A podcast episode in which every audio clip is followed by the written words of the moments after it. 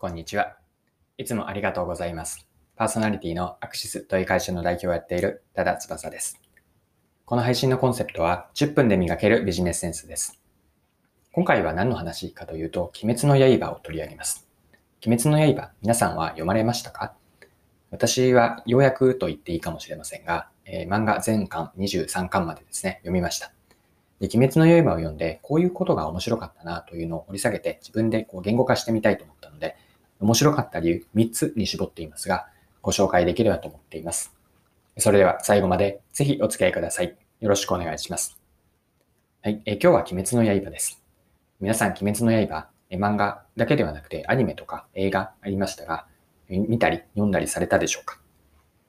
で、鬼滅の刃が面白いなと、これは私自身の話なんですが、面白いと思った理由があって、それを紹介したいと思っています。で、最初にですね、鬼滅の刃に入る前に、一般的にこう漫画を面白いと思う、どういう基準で自分が面白いと思うかなというのは、私はこう自分の中では3つ視点を持っているんですね。こうフレームのように着眼点として持っているものです。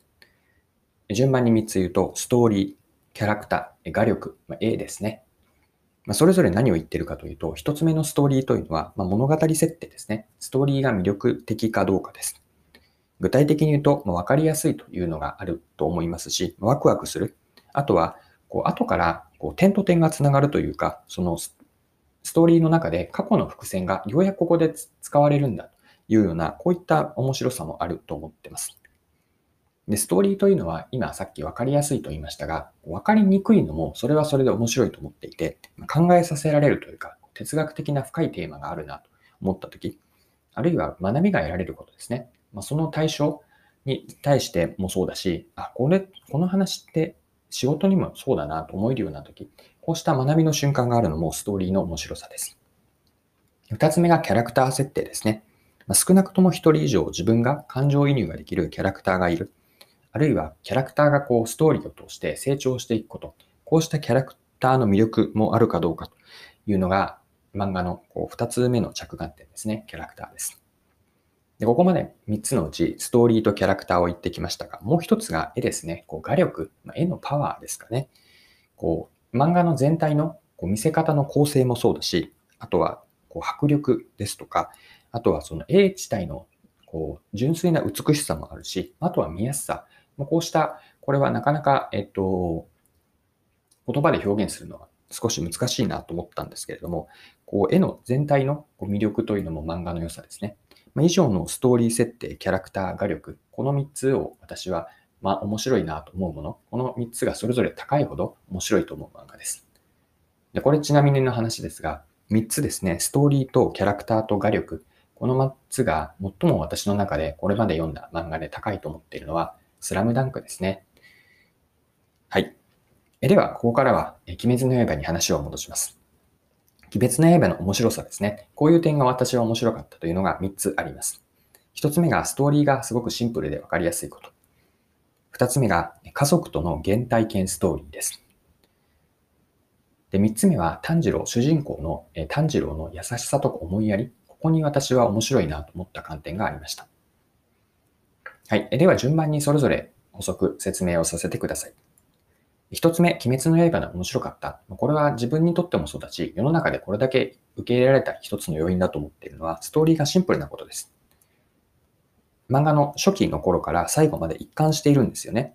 具体的には、一言で言うと、主人公の炭治郎の妹である禰豆子を鬼から人間に戻すこと。それが最初から最後まで同じなんです。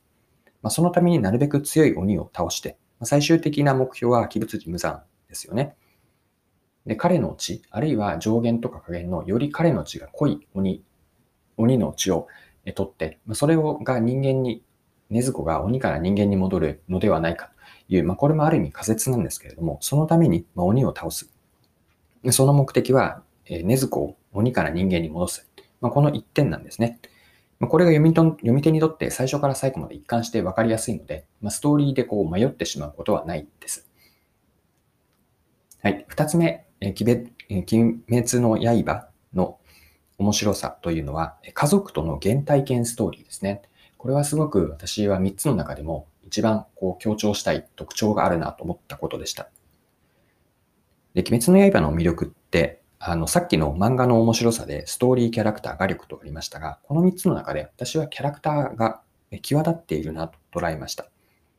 で、キャラクターの魅力があるんですよね。で、その魅力を作っているのは何かというと、私はこの過去のエピソードから来る原体験ストーリーだと思ったんです。で、この過去のエピソードというのは、味方、その主人公の炭治郎とか、あとは善逸とか伊之助だけではなく、また、あの、柱でもなくて、えっと、敵である鬼にもあるんですよね。まあ、上限の鬼、下限の鬼、それぞれにもあって、あとは鬼物に、鬼物に無残にもあります。で、炭治郎がそれぞれのこう、ポイントとなる鬼を倒すときに、まあ、鬼の、鬼が死んでしまう最後の瞬間がありますよね。で、その時に過去のその鬼のエピソードがしっかりと、例えば1話だけではなくて、数話に及ぶような長さで、その鬼の過去のエピソードが、こう、詳しく描写されるんですよね。で、過去のエピソードというのは、なぜその鬼が人間から鬼になった、どういう背景があったか。で、鬼になる前の、ま人間の時の思い出、まそこには苦しい葛藤とか、あるいは幸せな時もあったというのもありますし、特にそのその鬼にとっての大切な家族との絆、こうした原体験がすごく詳しく、こう、豊かに書かれているんですね。で、それの原体験があって、最後に鬼は死んでいくんです。で、この、うんと、原体験があるからこそ、単に、えっと、敵である鬼をやっつけて終わりではなくて、鬼が死んでしまうシーンに、こう読み手ですよね。読者は原体感、原体験に共感できているので、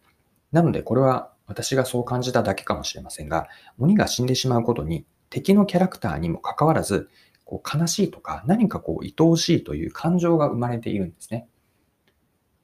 そこにすごく特徴があると思っていて、さっきも言ったように炭治郎とか善逸、あるいは柱のそれぞれ、ここにも、あの、大切な家族との絆があったり、原体験の話というのは、ところどころストーリーで語られて、よりキャラクターの魅力が際立っていくんですけれども、味方だけではなくて、敵にも、最初は憎い敵だったんだけれども、最終的には、あ、これってなんか単純に善悪で割り切れるわけではなくて、敵には敵に、それぞれにはすごく人生というか原体験があって、そうした各キャラクターに深いストーリーがあるので、それが原体験に基づくものなんですけれども、過去のエピソードからこう漫画全体にこうキャラクターへのこう深みが増していくんですね。これが一つずつ積み重ねていくことによって、すごく私は、こう鬼滅の刃の各キャラクターのその時々のシーンで、登場シーンでこう感情移入が起こった。これが面白いなと思った鬼滅の刃の二つ目のポイントです。はい。で、もう一つのポイントがですね、炭治郎の優しさにあるなと。これが三つ目の理由です。で主人公の炭治郎ですよね。で思いやりがあって、味方へだけではなくて、敵である鬼にも最後の死ぬ時には優しさとか気配り、思いやりを見せるんですね。で、そもそもなんですけれども、これは私の捉え方で、炭治郎は、もともとは本当は鬼たちとは本心では戦いたくないと思っていると見ました。で、あくまで最初のストーリーで、一つ目の理由のストーリーで伝えたように、あくまで妹である禰豆子を人間に戻すためなんですね。で、ここに他の、こう、えっ、ー、と、ジャンプの、例えば他の人気漫画ありますよね。うんと、そうですね。ワンピースとかドラゴンボールがあって、で、主人公のルフィ、孫悟空がいるんですけれども、まあ、彼らは単純に強くなりたいという気持ちが強いんですよね。で、それに比べて炭治郎は、まあ、強くなりたいという気持ちをもちろん持っているんですけれども、それとはやや、うん、彼ら、ルフィとか悟空とは違ったキャラクター設定で、こう、なんて言うんですかね。女性的な面も含まれていて、そこに他人への優しさとか、おもんばかること、妹をすごく大切します、大切にするし、えー、他の